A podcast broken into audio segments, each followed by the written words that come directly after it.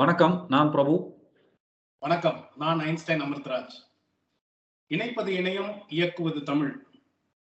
இந்த ஞான தேடல் வரிசையில இன்னைக்கு நம்ம பார்த்தது போன எபிசோட்ல நம்ம பார்த்தது வந்து உதடுகள் ஒட்டாத பாடல்கள்ல நீரோட்டகம் பத்தி பார்த்தோம். இந்த வார வரிசையில நம்ம இன்னைக்கு பார்க்க போறது வந்து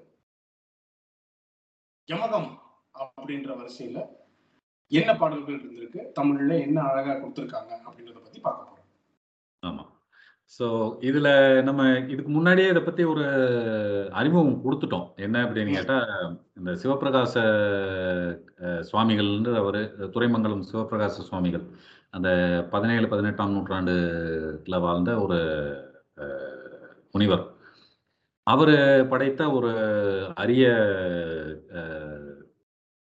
படைப்பு தான் வந்து இந்த திருச்செந்தில் நீரோட்டக யமக அந்தாதி அப்படின்னு சொல்லி. இது மாதிரி நிறைய அந்த யமகம் வச்சே வந்து நிறைய பேர் எழுதி இருக்கிறாங்க. திரு தில்லை யமக அந்தாதின்னு சொல்லிட்டு ஒன்று இருக்கு. அது மாதிரி 100 வருஷத்துக்கு முன்னாடி ஒரு ப்ரொஃபஸர் ஒருத்தர் எழுதியிருக்காரு, ராகவ ஐயங்கார், அவரும் எழுதியிருக்கிறாரு.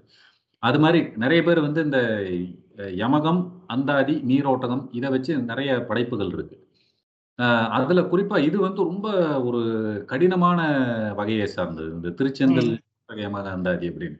நீரோட்டகம் முதலே பார்த்தோம், உதடு ஒட்டாம வரக்கூடிய ஒரு பாடல் வகை, அந்த சித்திரக்கவி வகையில வரக்கூடிய ஒரு பாடல் வகை.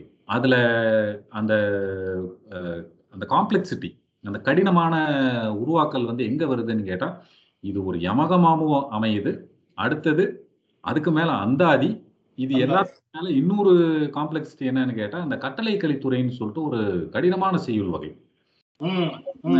கிராமருக்குள்ள உள்ள போக வேண்டாம். ஆனா இப்ப இதுல யமகம் அப்படிங்கிற ஒரு பகுதியை வந்து என்னன்னா ரொம்ப கடினமான வகை. என்னன்னு கேட்டா, ஒரே வார்த்தையை வந்து மறுபடியும் அடுத்தடுத்த பாடல்ல வரும்.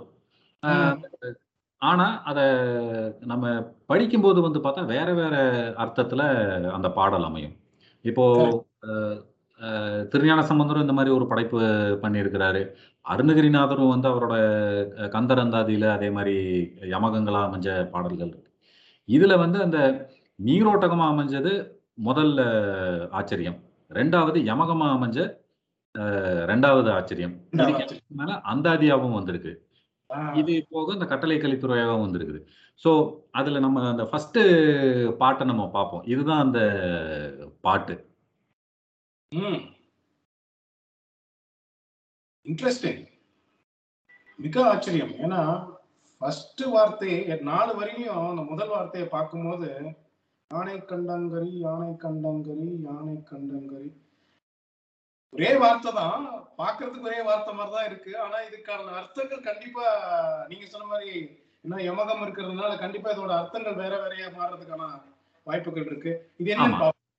ஆமா, இப்ப இதுல எப்படின்னா, இது ஒரே வார்த்தைகளா அமைஞ்சாலுமே அந்த செய்யுளை படிக்கும் போது வந்து பார்த்தா அதை பதம் பிரிச்சு படிக்கணும். அந்த பதம் வந்து ஒவ்வொரு அடிக்கும் வந்து வேற மாதிரி நம்ம அந்த பதம் பிரிக்க வேண்டியிருக்கும்.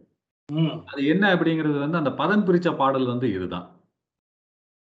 என்ன அப்படின்னா, இதை பார்க்கும்போதே தெளிவாக தெரியும். அந்த ஃபர்ஸ்ட் அடியில வந்து யானை கண், முதல்ல யானை கண்டங்கரின்னு படித்தோம். அதை பதம் பிரிச்சு படிக்கிறப்ப எப்படி படிக்கணும்னா, யானை கண் தங்கு அரி சென்று ஏத்து எழில் செந்தில் இன்றடைந்தே யான். இதுதான், இப்படிதான் அந்த முதல் வரியில வந்து யானைன்னு ஆரம்பிச்சது வந்து ரெண்டாவது அடியில வந்து யான்னு சேர்ந்து படிக்கிறோம், அடைந்தே யான் அப்படின்னு சொல்லி சேர்த்து படிக்கிறோம்.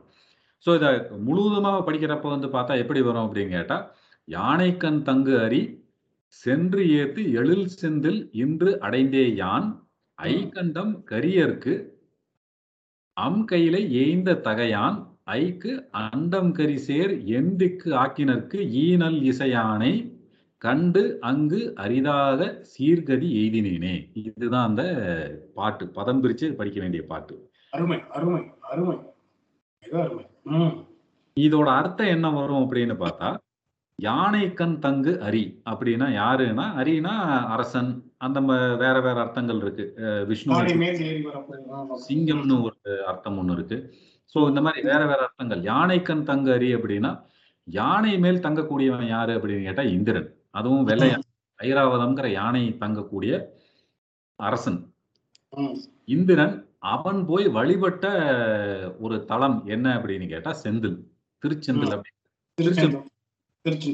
அந்த திருச்செந்தூரை, அந்த எழில் சேர திருச்செந்தூரை இன்று அடைந்தேன் யான் அப்படிங்கறதுதான் முதலடியோட பொருள்.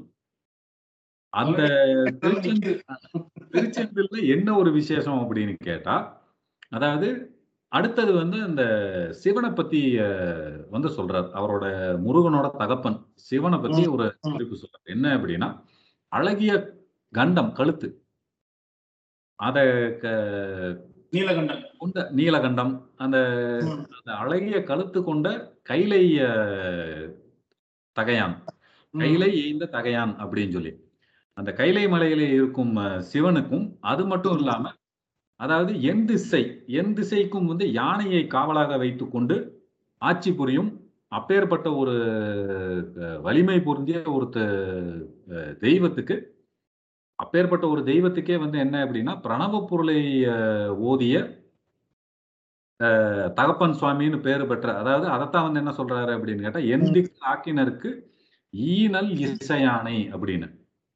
அப்பேற்பட்ட அந்த சிவபெருமானுக்கே வந்து பிரணவ பொருள்தான் இசை, நல்லிசை அப்படின்னு சொல்லி சொல்றாரு. நல்லிசையானை அங்க போய் வணங்கி, அதாவது அங்க போய் நான் அந்த அவரை வணங்கினதும் எனக்கு வந்து ஒரு நல்ல கதி கிடைத்தது அப்படிங்கறத வந்து அதுல இந்த பாடல்ல அவரு குறிப்பிட்டிருக்கிறார்.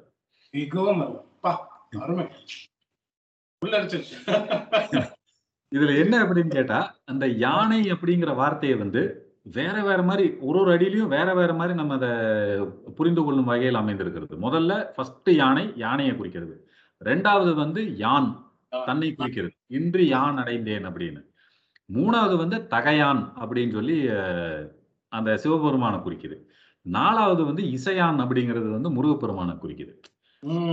அந்த யானைன்ற வார்த்தையை வந்து அப்படி பதம் பிரிச்சு படிக்கும் போது வேற வேற வார்த்தையோட சேர்ந்து வேற பொருளை கொடுக்கக்கூடிய ஒரு பாட்டு. இதுல அந்தாதி அப்படின்னு வரப்ப வந்து பார்த்தா இந்த தொகுப்புல, இந்த பாடல்ல தொகுப்புல வந்து பார்த்தா அந்த நீரோட்டக யமக அந்தாதின்னு சொல்றோம். இதுல எய்தினே அப்படின்னு சொல்லி முடியுது. அடுத்த பாடல் வந்து என்ன எப்படி ஸ்டார்ட் ஆகும்னா, தினகரன் தினகரன் தினகரன்னே வரும். இப்படி அந்த அடுத்த பாடலோட தொடர்ச்சியை வந்து இதுல முடிச்சு அடுத்த அப்படி கொண்டு போயிருப்பாரு. ஸோ இதெல்லாம் பார்க்கும்போது நமக்கு அப்படி ஒரு படிக்கும்போது ஒரு ஆச்சரியம். அது போக வந்து எவ்வளவு அழகா ஒரு விஷயத்த வந்து சொல்லியிருக்காரு, ஒரு பெருமைப்படுத்தி இருக்கிறார் அவர் வணங்கும் தெய்வத்தை அப்படின்னு சொல்லி பார்க்குறப்போ அவரோட மொழி புலமை, தமிழுக்கு இருக்கக்கூடிய ஒரு அந்த செழுமை, இப்படியெல்லாம் அந்த மொழியை வளைச்சு அதை வேற வேற விதமான என்னால் ஒரு படைப்புகளை கொண்டு வர முடியுங்கிறதே வந்து ஒரு ரொம்ப பெரிய விஷயம். அதில் எவ்வளவு நிறைய விஷயங்கள் நான் சொல்லும் போது அப்படியே நோட்டீஸ் பண்ணிட்டே இருக்கும் போது அதோட அர்த்தங்கள் போக போக போக ஒண்ணு திருவிளையாடல் படத்தையே கொண்டு வந்து உள்ள நிறுத்திட்டாரு. ஆமா, ஆரம்பிக்கும் கண்டிப்பா. செகண்ட் ஜியோகிராபிகல் பாயிண்ட் ஒண்ணு, அது நான் நோட் பண்ணேன். ஜியோகிராபிகல் பாயிண்ட் சொல்லும் போது ஜியோகிராபி 8 திசை. ஆமா ஆமா, யூசுவலா நம்ம எல்லாமே 4 டைரக்ஷன்ஸ் தான் இங்கிலீஷ்ல சொல்லுவோம். ஓகே, ஆனா எப்பவுமே நான் நோட்டீஸ் பண்ணது என்னன்னா 8 திசைக்கும் சொல்லுவாங்க. 8 திசைக்கும் அப்படின்னா 8 திக்கு. அது ஏன் இந்த 8 திக்குன்னு சொல்றாங்கன்னு பாக்கும்போது நீங்க அந்த காம்பஸை நல்லா பார்த்தா அந்த you will see the 8 directions actually. ஆமா, இது வந்து எவ்வளவு சிம்பிளா அந்த ஒரு வார்த்தையில சொல்லிட்டாரு. ஆமா, ரொம்ப சிம்பிளா சொல்லி முடிச்சுட்டாங்க. ஆனா ஒரு ஜியோகிராபியும் உள்ள கொண்டு வந்து அவரு செந்தில்நாதரை பத்தி அது அவங்க ஸ்டார்ட் ஆகி அவர்தான் கடைசியில காதல ஓதுனது, இது எல்லாமே வந்து மிக அருமை. ஒரு சின்ன பாடல் 4 வரி. இப்ப இந்த எந்த சைன்னு சொல்றப்ப வந்து அந்த ஓரியன்டேஷன் யூசுவலா நம்ம தமிழர்கள் வந்து அந்த ஜியோகிராபிக்கல் ஓரியன்டேஷன் வந்து டைரக்ஷனல் ஓரியன்டேஷன் வந்து அவங்களுக்கு நிறையவே இருந்தது. இன்னைக்கும் வந்து சில கிராமத்துல எல்லாம் போனா என்ன சொல்லுவாங்கன்னா, இங்க இது எப்படி போனுங்க அப்படின்னு கேட்டா, இப்படியே வடக்கால போனீங்கன்னா கொஞ்சம் தூரத்துல வடகிழக்கில் நீங்க அப்படி ஒரு போனீங்கன்னா அந்த இடத்துல ஒரு அரச மரம் இருக்கும். அதுக்கு இப்படி கிளவரத்துல பாத்தீங்கன்னா அங்க ஒரு வீடு தெரியுங்க, அந்த வீடு தாங்க அப்படிம்பாங்க. அவங்க சொல்ற டைரக்ஷன் தென்மேற்கு பருவ காற்றுன்னு. ஆமா, தென்மேற்கு பருவ காற்று, வடகிழக்கு பருவமழை, வடகிழக்கு பருவமழை, இதெல்லாம் அப்படியே உட்கார்ந்துருக்கு அந்த வார்த்தைகள் அந்த. ஆமா, அந்த எந்திக்கு. ஸோ இதுல இதுவே ஒரு ஒரு அரிய படைப்பு. நம்ம இதை பார்க்கும்போது அப்போ இன்னும் தோண்ட தோண்ட நமக்கு இன்னும் நிறைய ஆச்சரியங்கள் காத்திருக்கிறது. இதுலயே இன்னொரு படைப்பு என்னன்னு கேட்டால், அந்த கவிச்சிங்க நாவலர்ன்னு சொல்லிட்டு ஒருத்தர் பத்தின அது இது அடுத்த பதிவுல பார்ப்போம். அதுல என்ன அப்படின்னா, அதாவது சில இந்த நேசலைஸ்டு வாய்ஸ் எல்லாம் அவாய்டு பண்ணி, அதாவது நான் ஞா இதெல்லாம் அவாய்டு பண்ணி பாட்டு எழுத முடியுமான்னு கேட்டா அவரு பண்ணியிருக்கிறாரு. அதுவும் சொன்ன ஒரு 10 நிமிஷத்துல எழுதி கொடுத்துருக்காரு.